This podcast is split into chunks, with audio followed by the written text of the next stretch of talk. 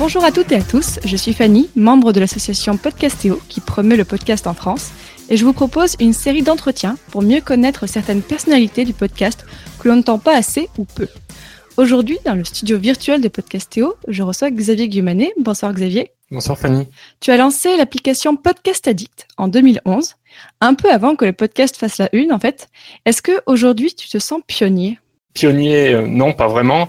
Par contre, oui, depuis 2011, la popularité du podcast a pas mal évolué, surtout en France.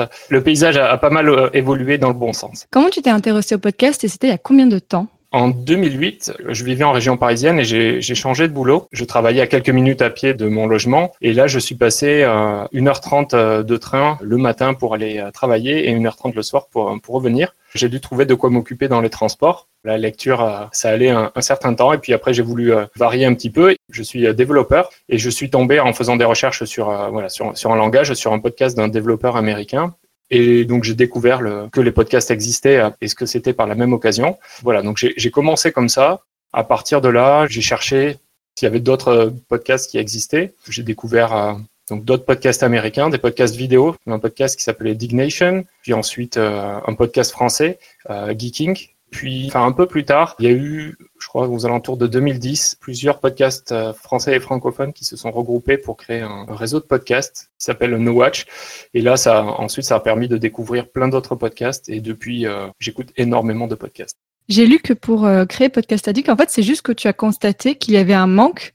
Et donc, tu t'es dit, je vais lancer moi-même mon application. Est-ce que c'est ça ? Quand j'ai commencé à écouter des podcasts en 2008, ce que je faisais, en fait, c'est que j'avais iTunes installé sur mon PC. Je m'étais abonné à ces podcasts et puis après, je copiais les fichiers le matin sur mon téléphone. Je les écoutais, je les suivais à la main. Et puis, en 2011, j'ai eu mon premier appareil Android. Et comme c'était, le développement Android, ça se faisait en Java, je me suis dit que j'allais regarder un petit peu comment ça fonctionnait, essayer de développer quelque chose. Et puis, par la même occasion, me simplifier la vie pour l'écoute des podcasts. J'ai commencé comme ça, tout en sachant qu'il y avait déjà des applications de podcasts qui existaient, mais voilà. Donc, c'était l'occasion pour moi de me mettre au développement Android et de faire quelque chose qui me convenait un peu mieux. Et comment se sont passés les débuts de l'application ? Donc, j'ai commencé par développer l'application juste dans l'optique de gérer mes propres abonnements. Et puis, donc l'association de podcasts à laquelle je faisais référence, No Watch, il y avait un forum assez actif. Donc, j'ai posé la question si éventuellement une application pour gérer les podcasts sur Android, ça intéressait du monde. J'ai eu quelques retours positifs. Donc, j'ai commencé comme ça, en fait, à faire évoluer un peu l'application pour la rendre un peu plus souple, pour y intégrer les différents podcasts francophones de No Watch et puis ensuite d'autres réseaux de podcasts. Donc, c'est comme ça, en fait, que je l'ai mise en ligne sur le Play Store.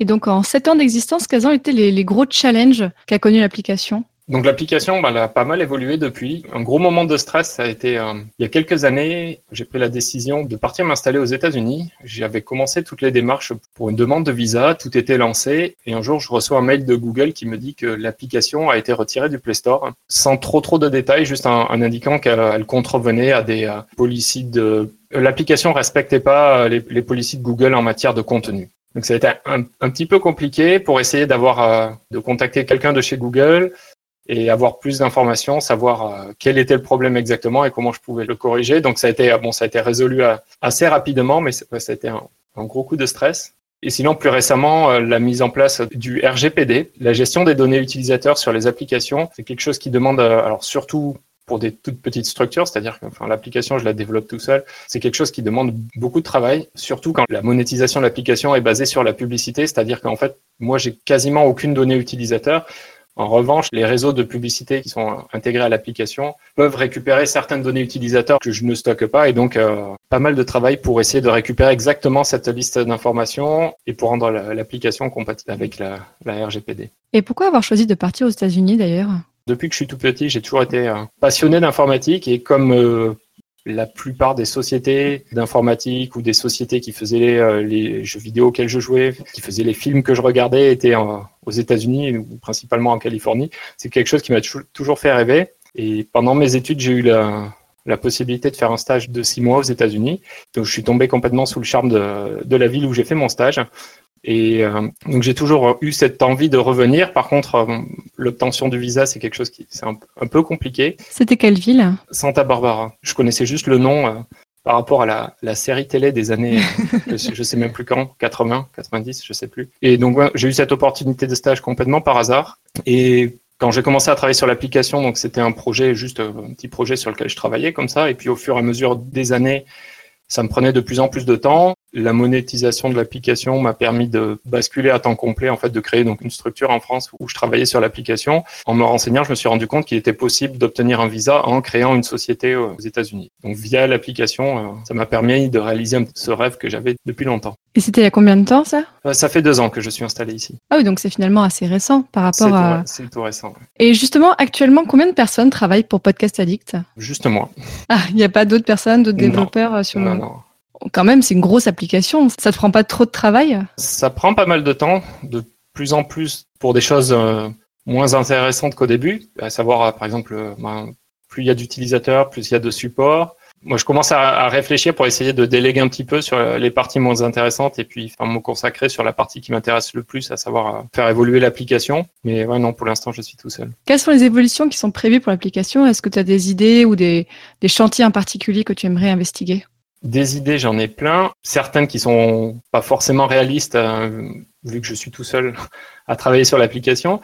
On va dire la plus grosse évolution sur laquelle je travaille, ça fait longtemps que je travaille dessus, c'est le fait d'autoriser la synchronisation entre appareils, c'est-à-dire que je me log sur l'application et je peux reprendre la lecture de mes podcasts depuis une tablette, depuis un téléphone, depuis un site web.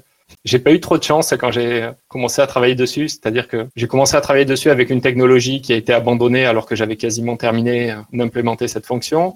Ensuite, je suis passé sur une deuxième technologie et donc j'ai appris au bout de quelques temps que la technologie allait être abandonnée l'année qui suit. Donc là, je pars sur quelque chose où j'aurai pas ce genre de problème mais qui demande beaucoup plus de boulot. Et au niveau de l'interface, est-ce qu'il y a des modifications qui sont prévues aussi ? On va dire à court-moyen terme, non. Non, je préfère vraiment mettre le focus sur la synchronisation, la sauvegarde dans le cloud des données. C'est la fonction qui est la plus demandée sur l'application. Et ensuite, une fois que ça sera développé, que ça sera bien stable, après je verrai quelles sont les autres fonctions qui sont le plus demandées. J'utilise un site un petit peu communautaire qui permet justement de proposer des nouvelles évolutions et de voter pour des demandes de fonctionnalités. Et ça me permet de voir... assez simplement dans quelle direction orienter l'application ou les prochains efforts de développement. Donc l'application, elle est aujourd'hui disponible que sur Android. Pourquoi il n'y a jamais eu de version iOS? À la base, donc comme c'est un projet, pour moi c'était cette application, c'était la volonté de me mettre au développement Android et que j'avais uniquement un téléphone Android et voilà, j'avais aucun matériel Apple.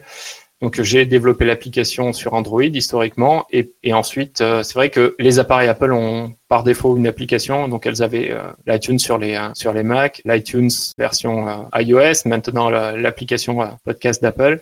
Je sais pas si aujourd'hui ça serait vraiment pertinent d'avoir une application sur iOS, sachant qu'il y a déjà plein d'applications disponibles de très grande qualité sur iOS.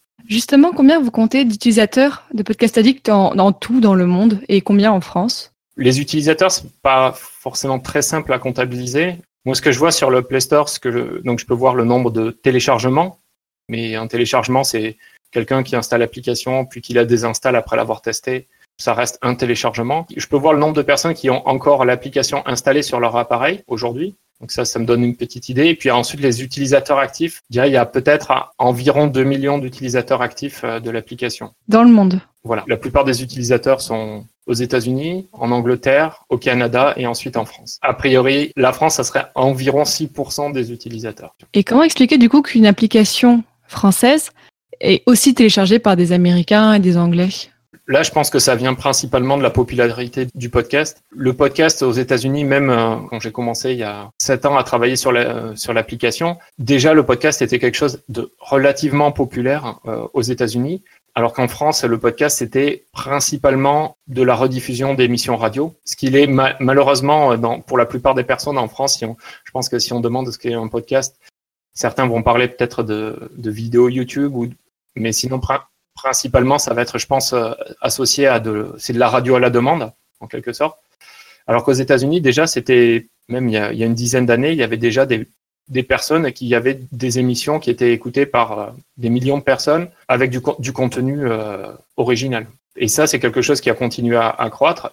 Et si on regarde les podcasts les plus écoutés aux États-Unis, ça reste principalement des podcasts, du contenu exclusif. Mais donc, on peut dire que Podcast Addict, en fait, c'est surtout par l'ancienneté que l'application a pu se développer, alors, notamment aux États-Unis. Voilà, donc l'application, elle existe maintenant depuis un certain temps. Donc, oui, c'est sûr que ça permet d'asseoir sa popularité un petit peu.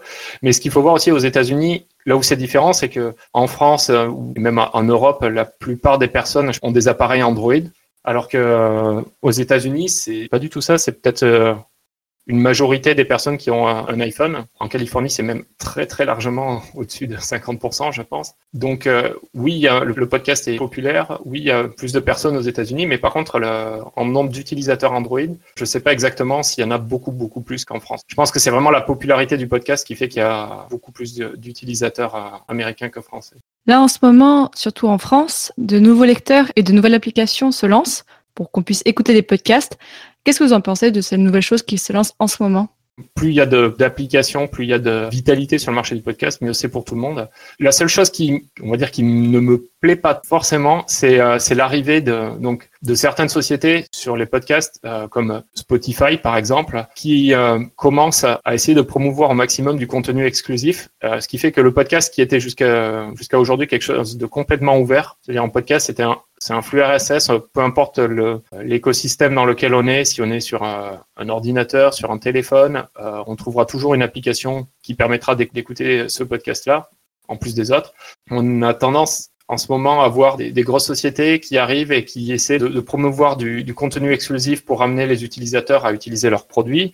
Mais le problème, c'est que dans ce cas-là, ça va devenir compliqué d'avoir une seule application qui permet de gérer l'intégralité de ces podcasts. Et qu'est-ce que tu penses de la dépendance des podcasteurs à iTunes ?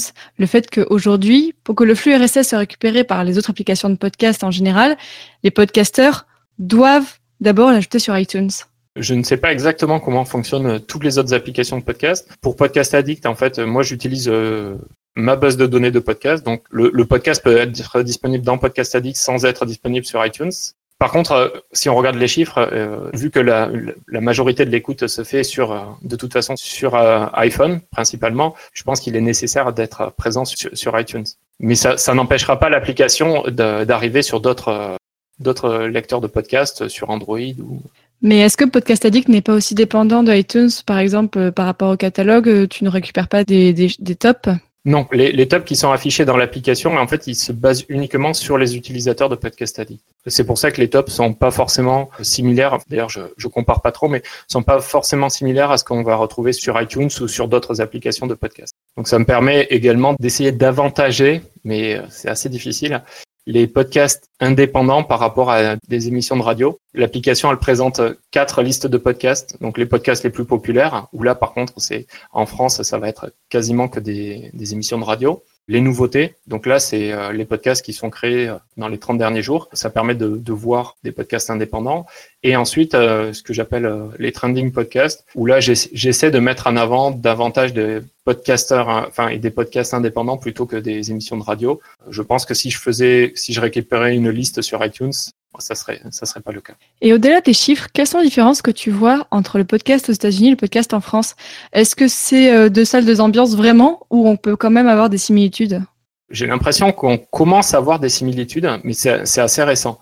Dans le sens où on parle toujours du renouveau du podcast suite au podcast américain Serial. Depuis, il y a eu un énorme succès. C'est devenu le podcast le plus écouté. Enfin, il est passé devant d'autres podcasts assez rapidement. Et depuis, il y a quelques sociétés qui se sont créées aux États-Unis pour faire un contenu un petit peu similaire, c'est-à-dire vraiment du podcast professionnel, raconter des histoires assez travaillées avec des moyens. Et ces sociétés-là, donc je pense une des plus connues, ça va être Gimlet.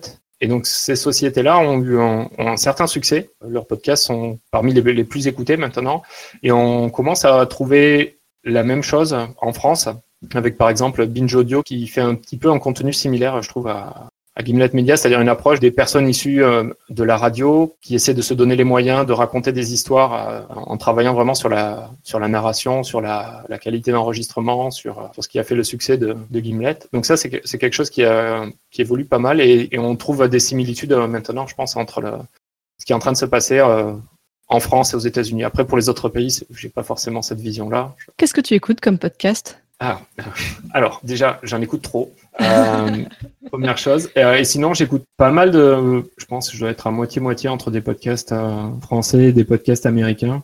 Mais j'écoute vraiment un peu de tout. Des petits podcasts de news, juste pour me tenir au courant. Des podcasts de tech. Des podcasts sur le cinéma, sur les séries télé. Les podcasts que j'écoute depuis quasiment le début maintenant. L'apéro du capitaine, donc l'agence 2Geek. Si je regarde mes abonnements, je suis toujours abonné à des podcasts qui n'existent plus.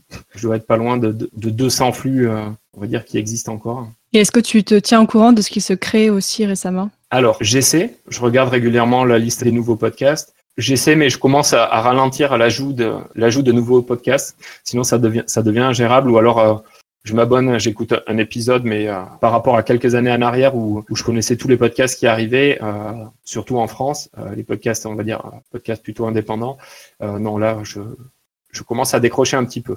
Et est-ce que tu as déjà essayé de faire du podcast toi-même, en français ou en anglais? Non, pas du tout. Pourquoi? Alors, je suis plutôt à écouter du podcast qu'en faire. C'est pas forcément quelque chose qui m'intéresse. Sur la thématique, je vois pas trop de quoi je pourrais parler. Et puis, non, c'est pas quelque chose... parler derrière un micro, ça serait pas mon fort. Est-ce que tu arrives à vivre de Podcast Addict? Il y a les pubs, bien sûr, il y a un Patreon aussi. Donc l'application, elle a commencé comme un projet personnel. Donc pendant un certain temps, il n'y avait pas de pub. C'était vraiment juste un projet pour me faire plaisir. Et puis ça me faisait plaisir aussi de voir qu'il y avait des personnes qui installaient l'application, qui l'utilisaient, qui me faisaient des retours. Et puis... assez rapidement, juste au début, donc ce que j'avais fait, c'est que j'avais mis en dur dans l'application une liste de podcasts. Donc quand il y avait des nouveaux podcasts qui arrivaient, il fallait que je mette à jour l'application pour rajouter ces podcasts. Donc ça, c'était pas viable du tout. Donc j'ai mis en place un serveur avec une base de données. Et justement, dès le début, je me suis pas appuyé sur iTunes pour la partie base de données. Et donc j'ai commencé à intégrer de la pub pour couvrir les frais de serveur. Et donc petit à petit, avec le nombre d'utilisateurs, les revenus, ils m'ont permis, donc je me suis mis en tant qu'auto-entrepreneur et ça m'a permis d'avoir un revenu en plus de mon travail. Alors donc j'ai continué quand même quelques années à travailler à temps plein dans la banque où je travaillais et à travailler sur l'application le soir et le week-end. Et ensuite, je suis passé à temps complet. Je pense il y a maintenant, ça doit faire 4 ans que je travaille sur l'application à temps complet, donc je vis de l'application. Et c'est Podcast Addict, c'est ta seule activité ou tu fais d'autres choses à côté quand même? C'est ma seule activité. Et tu arrives quand même parfois à prendre des vacances un petit peu déconnecté? On va dire jusqu'à il y a 2 ans, non, clairement pas. Jusqu'en 2016, ça a été du non-stop, soir, week-end, vacances. Et maintenant, je commence à profiter un peu depuis qu'on s'est installé aux États-Unis. Je passe moins de temps à travailler sur l'application. Je ne sais pas si ça se ressent sur les évolutions. Bon là, en plus, je travaille sur une évolution qui me prend beaucoup de temps. Donc, je ralentis un petit peu les autres, on va dire je continue de livrer des nouvelles versions pour corriger des bugs ou rajouter des fonctionnalités qu'on me demande au fur et à mesure. Mais en tâche de fond, donc je travaille sur quelque chose qui me prend beaucoup de temps et je commence à profiter un peu plus. Est-ce qu'il y a une fonctionnalité que tu aimerais bien développer un jour, mais où tu sais qu'il te faudra vraiment clairement plusieurs années pour la faire? Il y a pas mal de fonctionnalités qui sont plus ou moins liées à celle sur laquelle je suis en train de travailler. Donc, à partir du moment où il y aura un compte qui permet de synchroniser les informations entre appareils, donc ça sera de mettre en place un site pour reprendre l'écoute des podcasts depuis un ordinateur, par exemple, ou également depuis des assistants comme le Google Home ou Alexa. Aujourd'hui, c'est pas faisable parce que justement, il n'y a pas cette notion de compte utilisateur. Donc ça me permettra de débloquer pas mal d'autres fonctionnalités. Bien, merci beaucoup Xavier Guimane, parce que je pense que maintenant on pourra mieux connaître l'application Podcast Addict et moi c'est celle que j'utilise, donc clairement je la recommande aussi. Merci. À très bientôt alors. À bientôt.